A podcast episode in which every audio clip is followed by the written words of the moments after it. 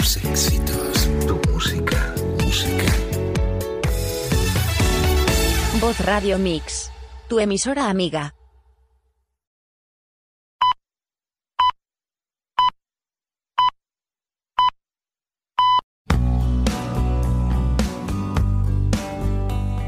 Terapia Astral Cuántica.es patrocina este espacio.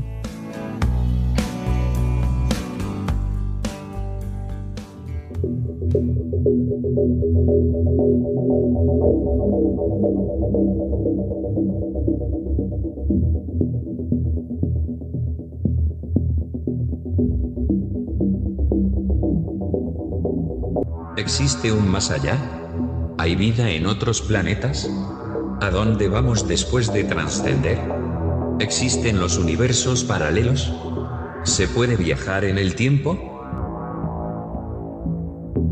Plano Oculto. Con Lola Moreno.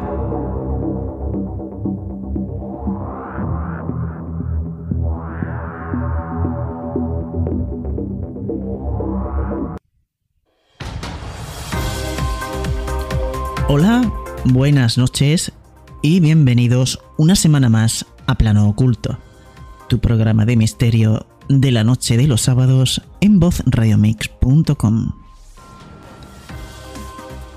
Saludos, como siempre, a los oyentes que nos están escuchando ahora mismo en directo y a los oyentes del podcast, y muchísimas gracias por el apoyo que nos dais. Para los que nos escuchan solo en el podcast, decirles que nos pueden escuchar a través de la emisora online vozradiomix.com a las 11 de la noche de los sábados. Podéis seguirnos en Telegram, Plano Oculto, Twitter, Lola Moreno Radio, WhatsApp 643 03 0774, correo electrónico planooculto@vozradiomix.com y planoocultomisterio@gmail.com. También podéis visitar la web planoocultoweebly.com. Y vamos con el sumario de esta noche.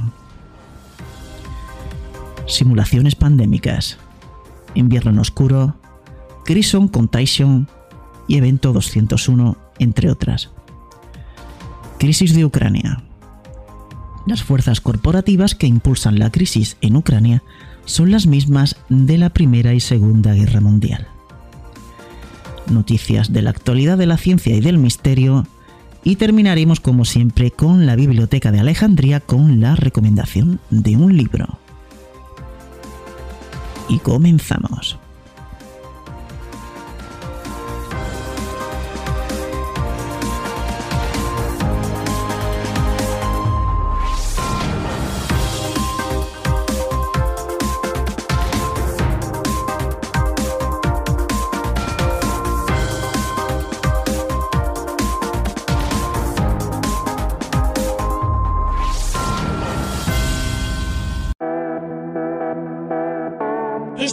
Vías de contacto de Plano Oculto.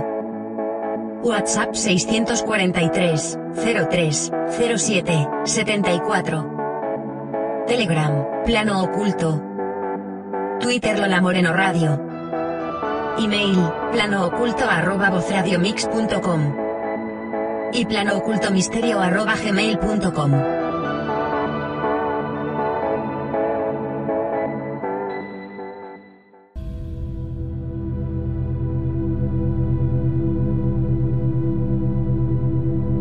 Plano Oculto, con Lola Moreno, en vozradiomix.com, tu emisora amiga.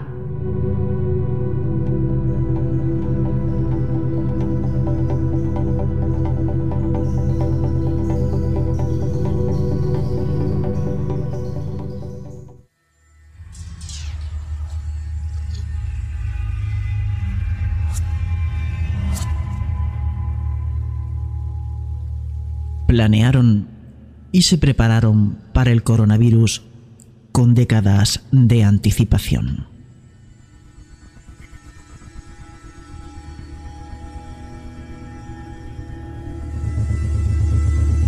La infraestructura se ha establecido claramente durante las últimas 2 décadas para garantizar que cuando la operación coronavirus se pusiera en marcha, todas las piezas estarían en su lugar para embaucar y esclavizar a las personas, obligándolas a ir a un lugar donde con gusto aceptarían o rogarían por una vacunación masiva. La operación coronavirus se asemeja a una operación de bandera falsa en muchos sentidos. Una similitud es que fue planeado meticulosamente con mucha anticipación.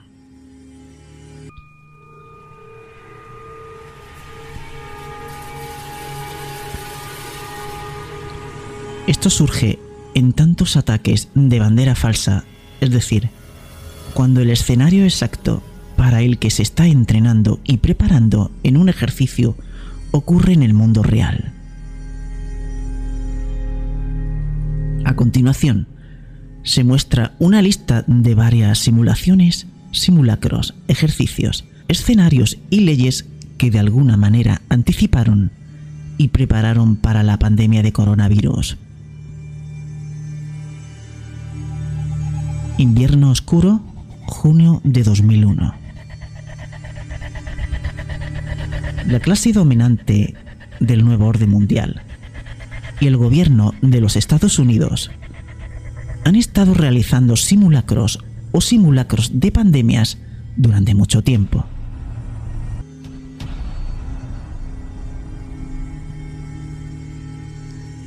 En junio de 2001 llevaron a cabo una operación conocida como Dark Winter, que simuló un ataque de anthrax de guerra biológica. Por una extraña coincidencia, tal ataque de anthrax ocurrió después del 11 de septiembre.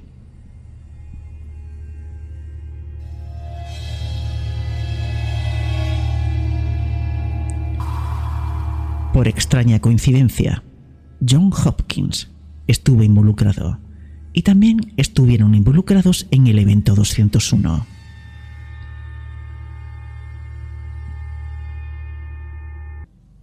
El Centro para la Seguridad de Salud de Johns Hopkins resume Dark Winter como un ejercicio que representó un escenario ficticio que representa un ataque encubierto de viruela a ciudadanos estadounidenses. El escenario se desarrolla en 3 reuniones sucesivas del NSC, que tiene lugar durante 2 semanas. El ejercicio se llevó a cabo en la base de la Fuerza Aérea Andrews, Washington DC. Johns Hopkins es responsable del mapa oficial de recuento de casos y muertes de COVID-19.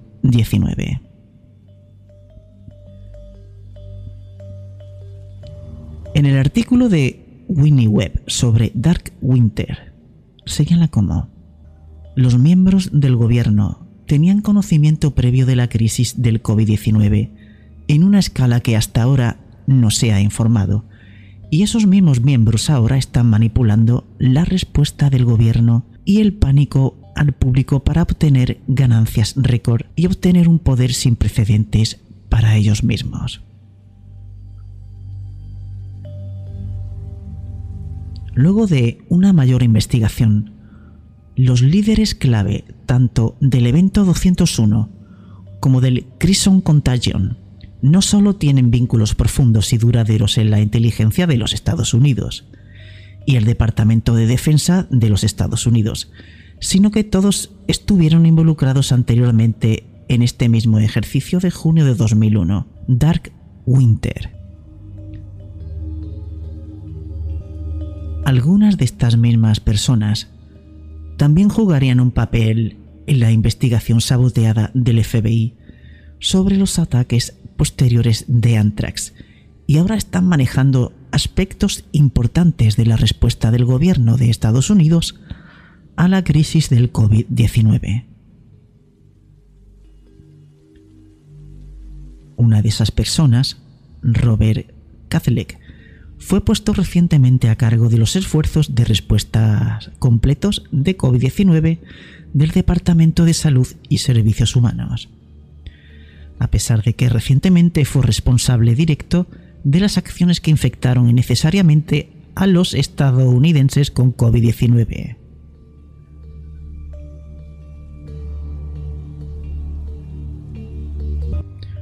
Otros jugadores importantes en Dark Winter ahora son impulsores clave detrás de los programas de vigilancia masiva de biodefensa, que actualmente se promueven como una solución tecnológica para la propagación de COVID-19, a pesar de la evidencia de que tales programas, en realidad, empeoran los brotes pandémicos.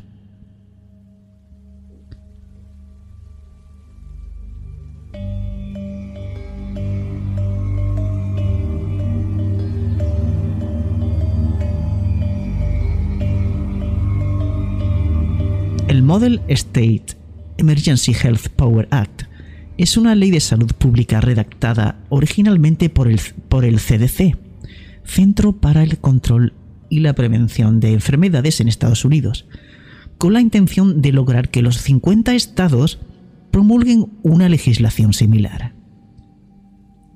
Incluyó una legislación radical y draconiana, incluida la vacunación forzada, como respuesta a epidemias, pandemias y bioterrorismo. Es crucial darse cuenta de que el CDC posee patentes sobre varias vacunas, por lo que funciona como una compañía gigante de vacunas, tanto o más como una agencia gubernamental.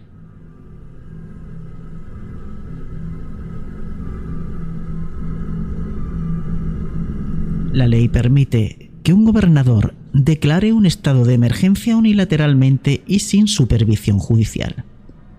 No proporciona procedimientos modernos de debido proceso para la cuarentena y otros poderes de emergencia. Carece de una compensación adecuada por la incautación de bienes y no contiene controles sobre el poder de ordenar tratamiento y vacunación.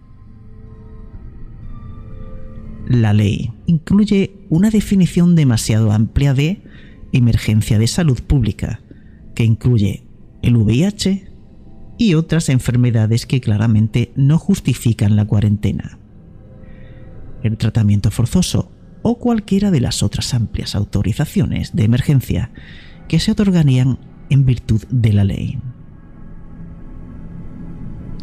La ley requiere la divulgación de cantidades masivas de información de salud, personalmente identificables a las autoridades de salud pública, sin requerir protecciones básicas de privacidad.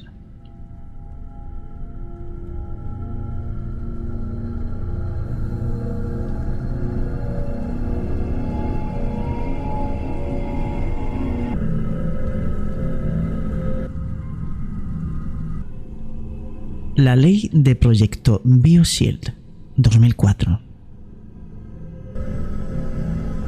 La ley del proyecto Bioescudo fue una ley aprobada por el Congreso de los Estados Unidos en 2004, que pedía 5,6 mil millones para comprar vacunas que se usarían en caso de un ataque bioterrorista. Se aprobó en los años posteriores al 11 de septiembre y el ataque con anthrax predicho por Dark Winter en días de temor por las ADM, las armas químicas, las armas biológicas y más. Esta ley es algo clásico de problema-reacción-solución, que justifica todo tipo de intervenciones de las grandes farmacéuticas, jugando con el miedo del día a día. Básicamente fue un plan de 10 años y casi 6.000 millones de dólares para que el gobierno de los Estados Unidos creara y produjera vacunas y tratamientos para el anthrax, el ébola, la peste y otros posibles agentes de bioterrorismo.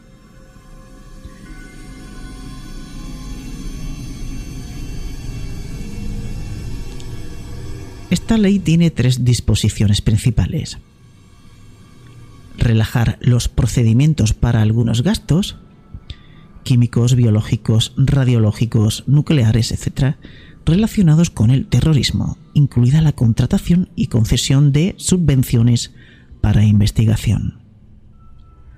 Garantizar un mercado del gobierno federal para las nuevas contramedidas médicas. Permitir el uso de emergencia de contramedidas no aprobadas. El Departamento de Salud y Servicios Humanos ha utilizado cada una de estas autoridades. El HHS, que es el Departamento de Salud y Servicios Humanos, usó autoridades de revisión acelerada para aprobar subvenciones relacionadas con el desarrollo de tratamientos para la exposición a la radiación y usó la autoridad para garantizar un mercado gubernamental para obligar aproximadamente 2,3 mil millones para adquirir contramedidas contra el antrax, el botulismo, la radiación y la viruela.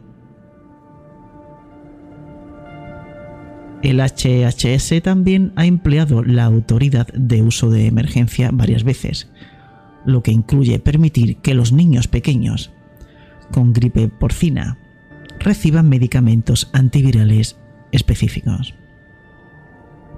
Y seguimos con la Ley de Preparación Pública y Preparación para Emergencias de 2005. ¿Dónde estarían las grandes farmacéuticas sin que sus políticos favoritos aprobaran constantemente leyes para protegerlos legalmente de la responsabilidad derivada de sus productos tóxicos? En 1986, el Congreso de los Estados Unidos aprobó la Ley Nacional de Lesiones por Vacunas Infantiles, que estableció tribunales especiales para los afectados por vacunas. La Ley de Preparación Pública y Preparación para Emergencias, codificada en 42 U.S.C.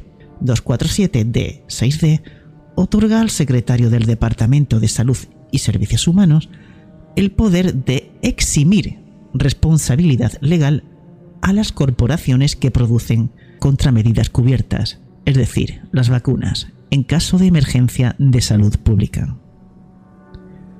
Se emitió una declaración de la AE, vigente a partir del 4 de febrero de 2020, para otorgar inmunidad de responsabilidad por actividades relacionadas con contramedidas médicas contra el COVID-19.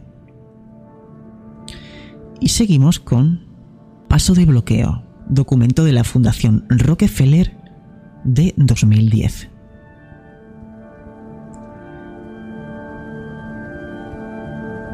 El documento describió un escenario en el que ha golpeado una pandemia y los gobiernos del mundo lo utilizan para expandir su autoridad y aumentar su control sobre el poder. Aunque los autores del artículo intentan afirmar que solo están imaginando, no prediciendo el futuro, dado el inmenso papel del linaje de la familia Rockefeller y la Fundación Rockefeller en impulsar el gobierno global del nuevo orden mundial, esta es una artimaña para encubrir su planificación activa para escenarios de crisis que saben que sucederá. También hago un buen ejemplo de programación predictiva. Plan de sucursal USNORTHCOM 3560, enero de 2017. Este documento militar estadounidense de 2017 no clasificado advirtió sobre una posible nueva enfermedad de influenza, o sea, gripe, que podría afectar a los Estados Unidos y dejarlos sin preparación. Describe una respuesta planificada y coordinada a un brote de enfermedades infecciosas, que involucra a numerosas agencias gubernamentales, tales como DHS, FEMA, USDA, HHS e incluso ONG como USAID. Y seguimos con la ley de la Agencia de Seguridad de Infraestructura y Ciberseguridad 2017.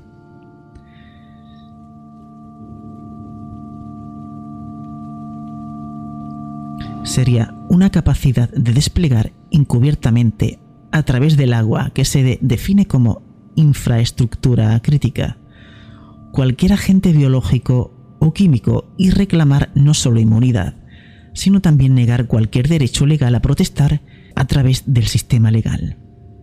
Dada la naturaleza encubierta de este sistema de entrega, es de esperar que Estados Unidos afirme que las muertes masivas resultantes son atribuibles a una pandemia natural.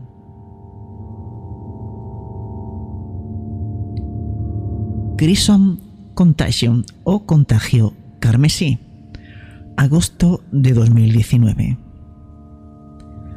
En 2019 hubo dos ejercicios realizados en la segunda mitad del año que simularon una situación en la que estalló una pandemia viral y llegó a los Estados Unidos.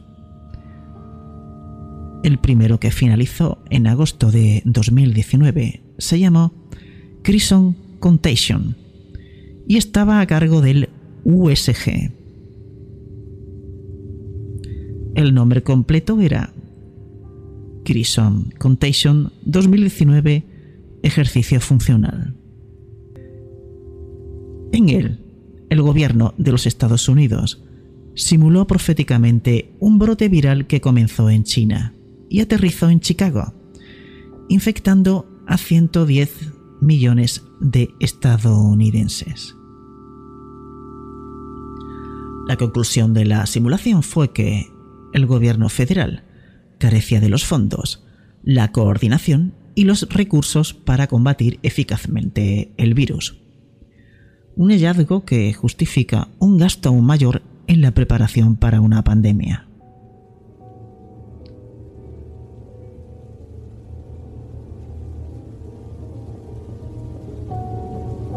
La simulación fue dirigida por el ex médico de la Fuerza Aérea Robert Kadlec, quien también estuvo involucrado en Dark Winter y ahora en COVID-19. Increíble coincidencia. Y llegamos al evento 201, octubre de 2019. El 18 de octubre de 2019, en Nueva York, el Centro Johns Hopkins, en asociación con el Foro Económico Mundial y la Fundación Bill y Melinda Gates, organizó el evento 201, un ejercicio pandémico global, que fue una simulación de una pandemia de coronavirus que estalló en Brasil y vino a los Estados Unidos.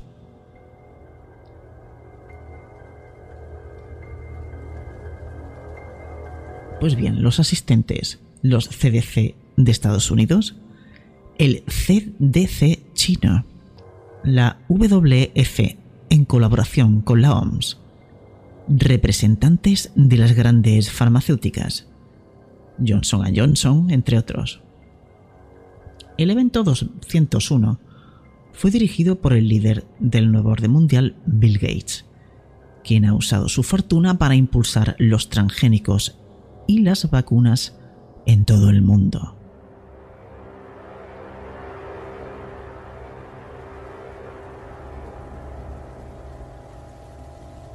Gates ha sido muy visible durante esta pandemia utilizando plataformas HESH para predicar la necesidad de vacunas obligatorias y posibles certificados digitales o pasaportes de inmunidad que las personas necesitarían para viajar nuevamente después del confinamiento.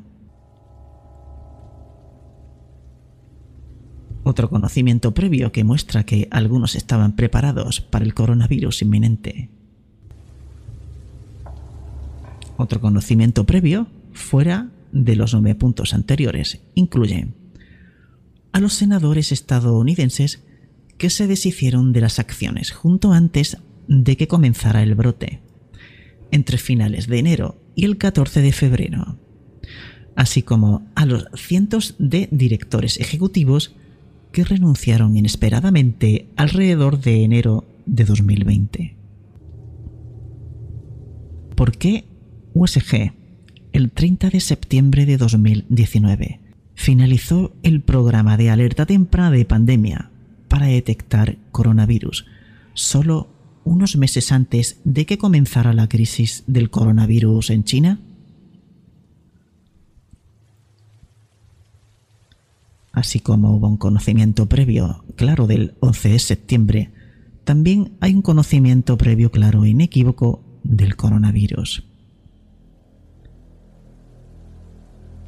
Claramente se prepararon para el coronavirus.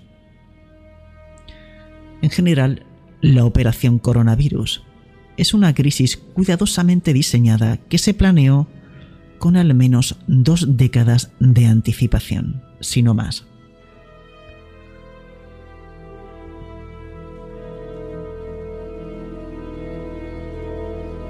Los ingenieros sociales psicópatas que manejan el mundo tienen supercomputadoras de inteligencia artificial para probar todos los escenarios y permutaciones de sus ideas, como si estuvieran conectando variables en una ecuación algebraica.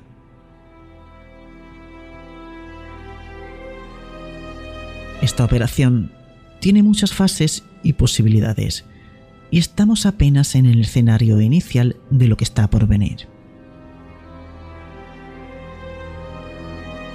El plan es acelerar rápidamente la mayor cantidad posible de agendas del nuevo orden mundial mientras la gente sigue ignorante y temerosa. Hasta qué punto tenga éxito dependerá de cuántas personas puedan salir del miedo, educarse, informarse, unirse y permanecer en el verdadero poder soberano, en el conocimiento de su derecho inherente de libertad.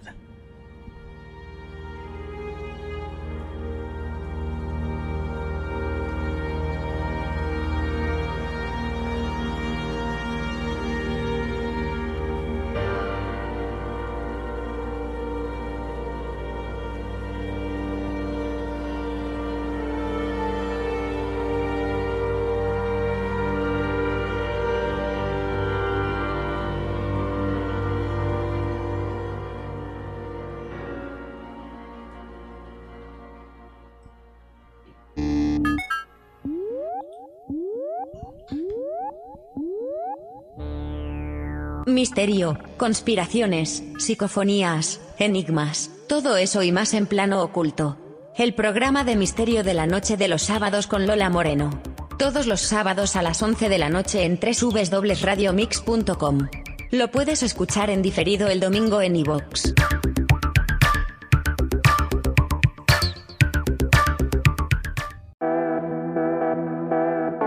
Estas son las vías de contacto de Plano Oculto. WhatsApp 643-03-07-74. Telegram, Plano Oculto. Twitter Lola Moreno Radio. Email, planooculto@vozradiomix.com. Y planoocultomisterio@gmail.com.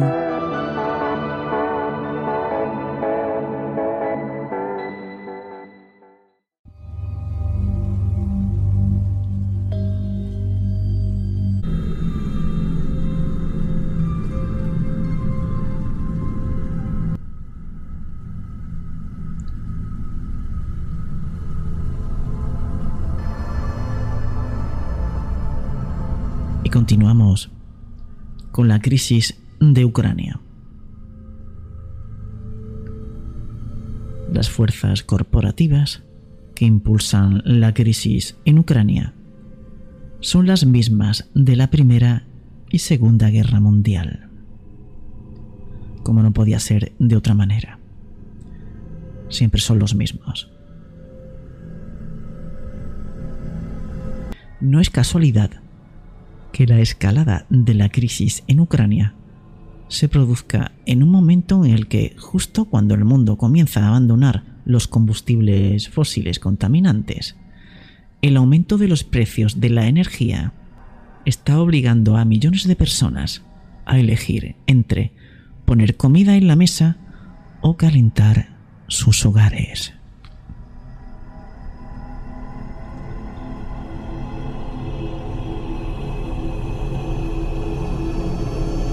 Tampoco es casualidad que la escalada hacia la guerra coincida con que las vacunas del COVID-19, basadas en el ARN y el ADN, dirijan sus beneficios a los abultados bolsillos de la industria farmacéutica.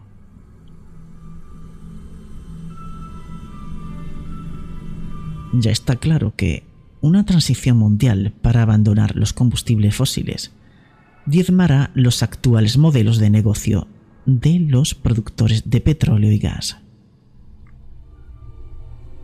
Por lo que no se entiende tan bien es que los beneficios de la industria farmacéutica están ahora igualmente amenazados. Antes de la pandemia de COVID-19, los modelos de negocio de las empresas farmacéuticas estaban al borde del declive terminal, al borde de la quiebra. Y en 2018, los investigadores que examinaban la industria predecían que la disminución de las tasas de éxito en el desarrollo de nuevos medicamentos, el aumento de los costes de los ensayos clínicos, la creciente competencia de los fabricantes de genéricos más baratos, podrían combinarse pronto para que la producción farmacéutica dejara de ser un negocio rentable.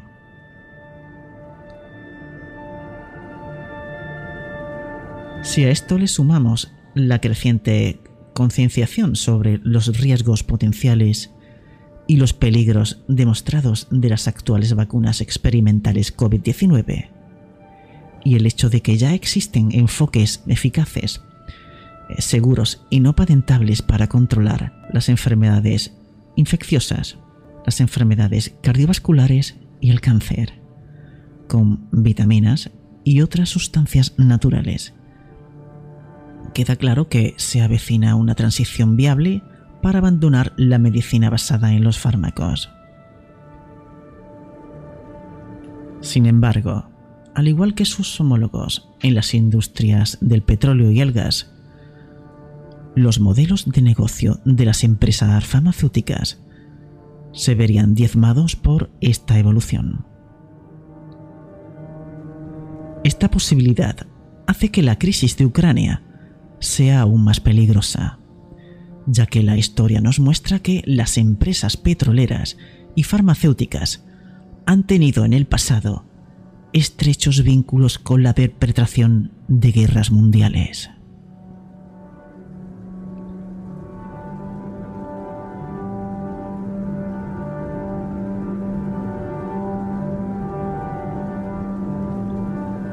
Los documentos oficiales del juicio de Nuremberg de 1947 y 1948 contra el infame cártel IG Farben demuestra que las empresas petroleras y farmacéuticas fueron el principal motor económico de la Segunda Guerra Mundial.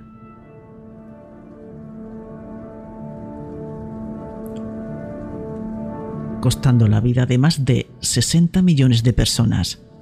El hecho es que la Segunda Guerra Mundial fue planeada y financiada principalmente por IG Farben, un cártel empresarial formado por las compañías alemanas Bayer, BASF, Hoechst y otras.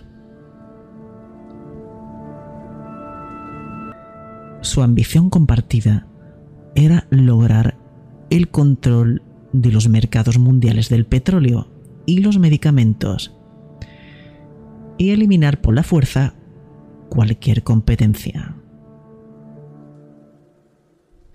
Otro paralelismo histórico puede verse en los experimentos médicos criminales que se impusieron a los inocentes internos de los campos de concentración durante la Segunda Guerra Mundial por los nazis. Estos experimentos incluían el uso de vacunas y medicamentos peligrosos producidos por Bayer, Hoechst y otras empresas de IG Farben.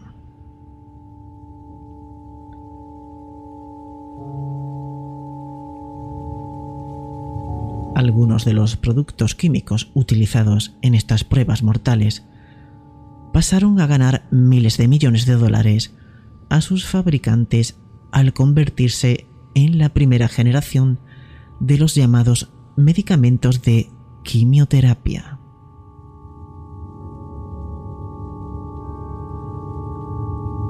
La imposición obligatoria de las vacunas experimentales COVID-19 a personas inocentes refleja, pues, una historia escalofriante de la que el mundo parece no haber aprendido aún las lecciones.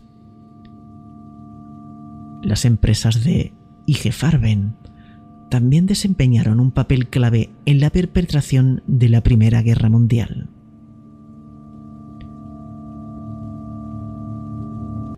El propietario de la patente del gas mostaza y otros agentes químicos utilizados en esta guerra fue Bayer, por ejemplo.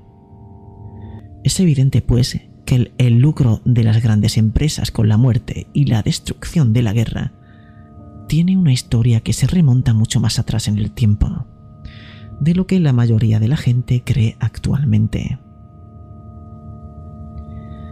El diseño de la Europa actual tiene su origen en las dos guerras mundiales.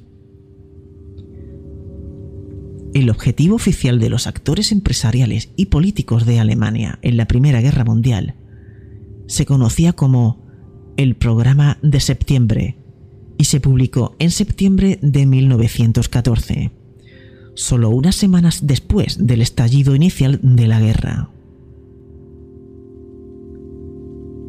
El entonces canciller alemán, Theobald von Bethmann Hollweg, lo resumió así: nuestro objetivo es imponer una unión económicamente de Europa Central, con regulaciones aduaneras conjuntas que incluyan a Francia, Bélgica, Holanda, Dinamarca, Austria-Hungría, entonces era el Imperio Austrohúngaro, Polonia y potencialmente Italia, Suecia y Noruega.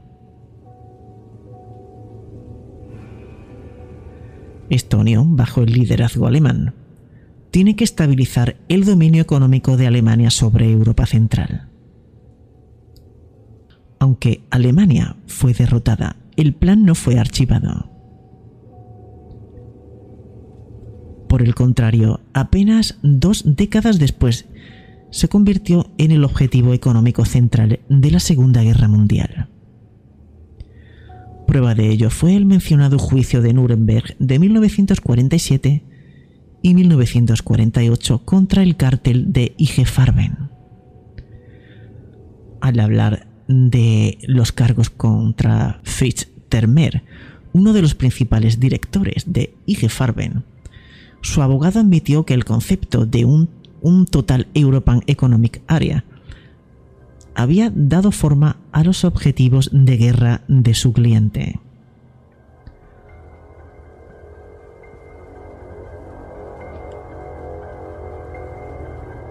Otras pruebas de los verdaderos objetivos económicos y políticos de la Segunda Guerra Mundial se encuentran en un libro de 1941, escrito por Arno Sölter, jefe nazi del Instituto Central de Investigación para el Orden Económico y Nacional y la Economía de la Gran Esfera en Dresde, Alemania.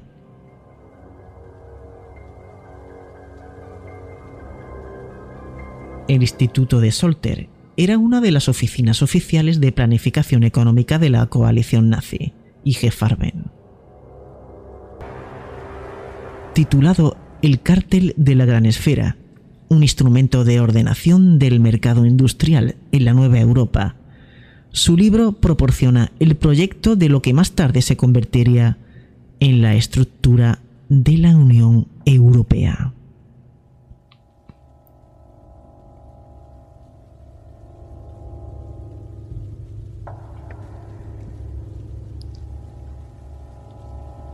Sölter describe específicamente conceptos como la Comisión Europea, el órgano ejecutivo no elegido de Europa y el sistema de las llamadas directivas a través de las cuales se aplican las leyes del continente.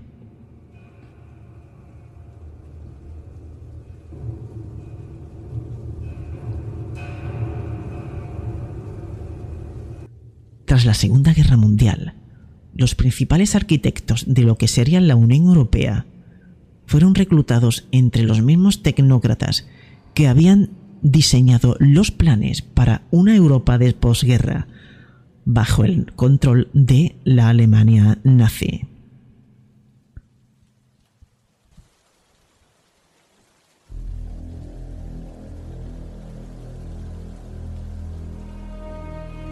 Uno de los más notables fue Walter Hallstein, un abogado que había representado al gobierno nazi en las negociaciones oficiales del Estado. A pesar de haber apoyado públicamente las leyes raciales de Nuremberg, que excluían a los judíos alemanes de la ciudadanía del Reich y les prohibían casarse o incluso tener relaciones sexuales con personas de sangre alemana o afines, Hallstein fue nombrado presidente fundador de la Comisión Europea en 1958.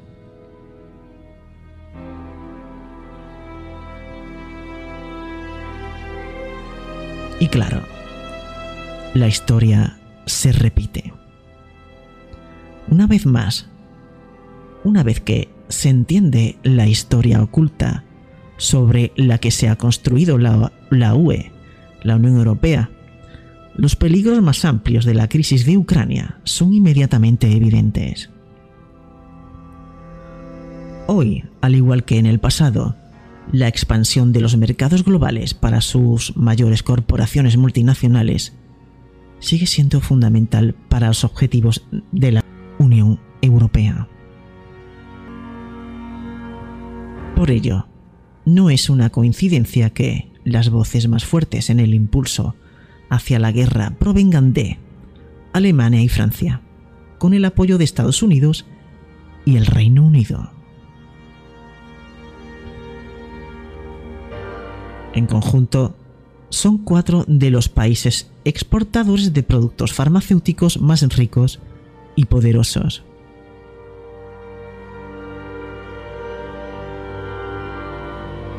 No es de extrañar, entonces, que la jefa de la Comisión Europea, Úrsula von der Leyen, respondiera al descubrimiento de la variante Omicron diciendo que era hora de considerar la obligatoriedad de la vacunación contra el COVID en Europa. Lejos de ser una cuestión de protección de los ciudadanos europeos, su declaración tenía mucho más que ver con la protección del futuro de la industria farmacéutica y el aumento de sus beneficios.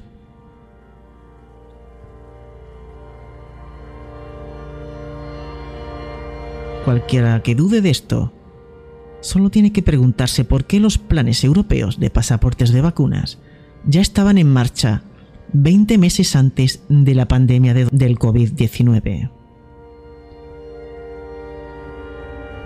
Al igual que hicieron los arquitectos de la Unión Europea en el pasado, sus sucesores de hoy están jugando a largo plazo. Por tanto, prevenir la guerra hoy significa evitar que la historia se repita.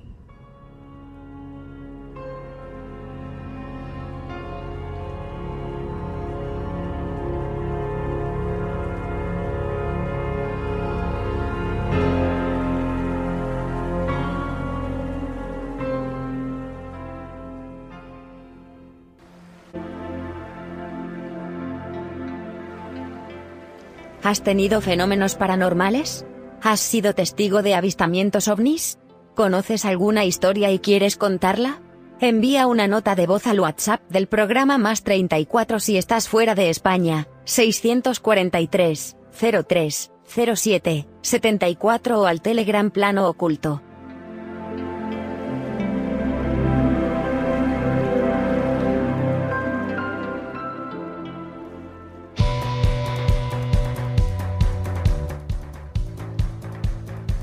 Bueno, pues Seguimos en la sección de noticias y hoy traemos esta muy interesante y que llama mucho la atención. Consiguen que una ratona tenga crías sin sexo y sin esperma de ningún macho. El logro se ha conseguido gracias a la tecnología CRISPR, engañando al óvulo de la hembra para que se convierta en embrión. La naturaleza cuenta con formas de reproducción muy variables, desde la producción sexual entre machos y hembras hasta la asexual, en la que un único individuo es capaz de generar descendencia, como las esporas. En esta última existe un tipo que es la partogénesis, en la que una hembra es capaz de generar descendencia usando solo sus óvulos, sin sexo y sin que sea fertilizados.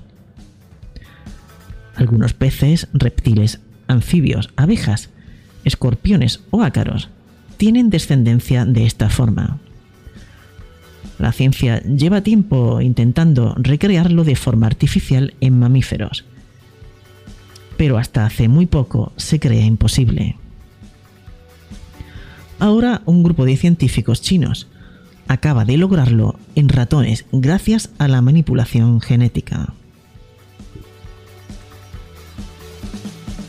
¿Cómo sería una Tierra en órbita alrededor de Alfa Centauri? Un equipo de investigadores calcula las características que debería tener un planeta similar al nuestro en el sistema estelar más cercano a nosotros.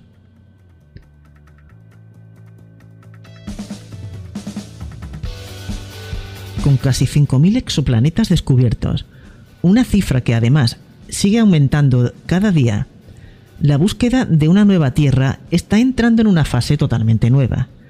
De hecho, la simple catalogación de miles de mundos nuevos ya no es suficiente. Ahora se trata de caracterizar los más prometedores, analizar sus atmósferas y buscar en ellos los signos de la vida.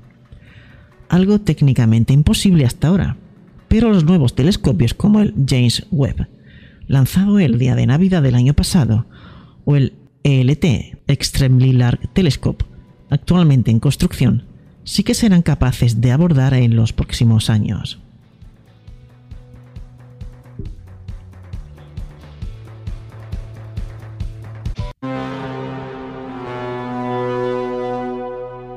Plano Oculto. Voz Radio Mix. Con Lola Moreno.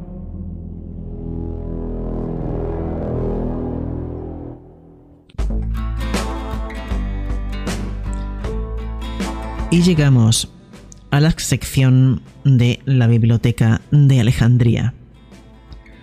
Y hoy traemos un libro, un icono que parece ser que nos representa a día de hoy. 1984 de George Orwell. Si no lo habéis leído o habéis visto la película, el libro es mejor todavía.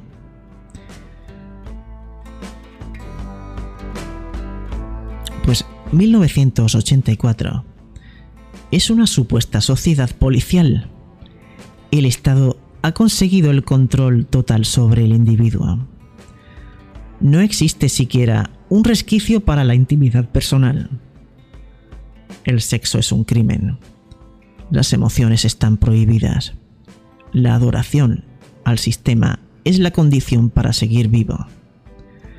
La policía del pensamiento se encargará de torturar hasta la muerte a los conspiradores, aunque para ello sea necesario acusar a inocentes.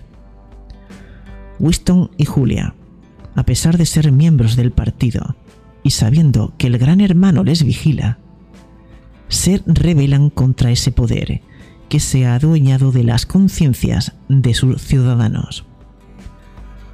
El camino que seguirán se convertirá en un peligroso laberinto hacia un final incierto. 1984 de George Orwell.